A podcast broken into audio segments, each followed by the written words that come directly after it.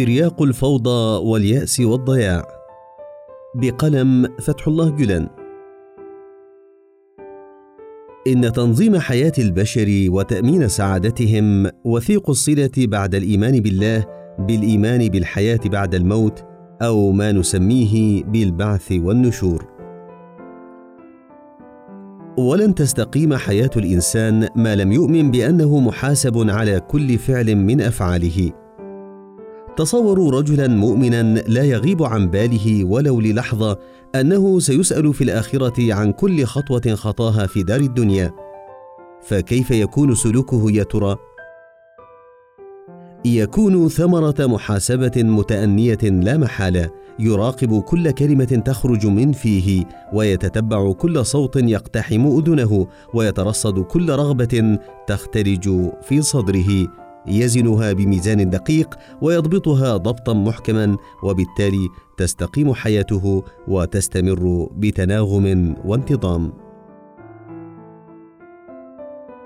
يقول تعالى وما تكون في شأن وما تتلو منه من قرآن ولا تعملون من عمل إلا كنا عليكم شهودا إذ تفيضون فيه وما يعزب عن ربك من مثقال ذرة في الأرض ولا في السماء ولا أصغر من ذلك ولا أكبر إلا في كتاب مبين.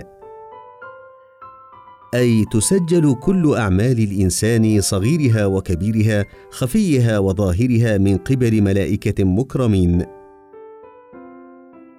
خفيفة كانت تلك الأعمال في نظرنا عظيمة في ميزان الله أو عظيمة كانت في نظرنا خفيفة في ميزان الله.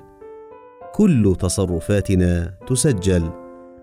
القائمون بهذه المهمة الخطيرة يقفون لنا بالمرصاد يتابعون أعمالنا ويسجلونها ثم يأتي الملك الديان الذي يعلم السر وأخفى يحاسب عليها. إن حياة يسودها شعور كهذا مستقيمة.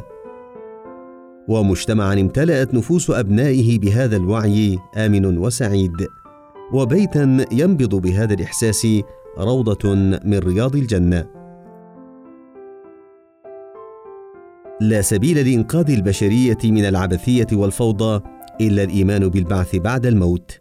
الإيمان بالبعث وحده يمنع الشباب من الاندفاع وراء النزوات الطائشة ويكبح جماح عواطفهم الثائرة المتأججة. الإيمان بالبعث وحده يفجر الأمل في قلوب الشيوخ الذين يرون أنفسهم يتدحرجون نحو هاوية الموت لحظة فلحظة فتخبو جدوه الأمل في قلوبهم ويصابون بالانهيار مع كل خطوة تدنيهم من النهاية. الإيمان بالبعث وحده يوقد شموع الفرح والسعادة في قلوب الأطفال الرقيقة كل حين. الشباب والشيوخ الرجال والنساء العادلون والظلمه الكل في مسيس الحاجة إلى الإيمان بالبعث حاجتهم إلى الماء الذي يشربون والهواء الذي يتنفسون. فمن شرب من هذا الزلال فقد ارتوى سكينة وطمأنينة وسلاما لذا فرواد الفكر الذين يعملون على إصلاح البشرية وإقرار السلام في النفوس ينبغي أن يعالجوا المشاكل الاجتماعية المتأزمة من هذه الزاوية كذلك. أجل سعادة الفرد والأسرة والمجتمع بل سعادة الإنسانية جميعا لا تتحقق إلا إذا آمن المرء بأنه مسؤول في الآخرة ومحاسب على أعماله كلها صغيرها وكبيرها.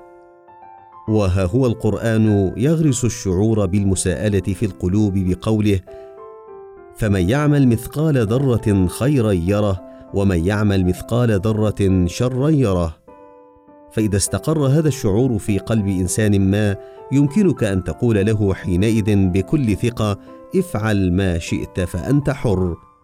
لأن الواقع سينبهه دائما إلى أن أعماله مرصودة وأن لها ثمنا سيلقاه لاحقا حتما ومن كان هذا شأنه فلن يفعل ما يحرجه يوم الحساب أمام العباد وأمام رب العباد.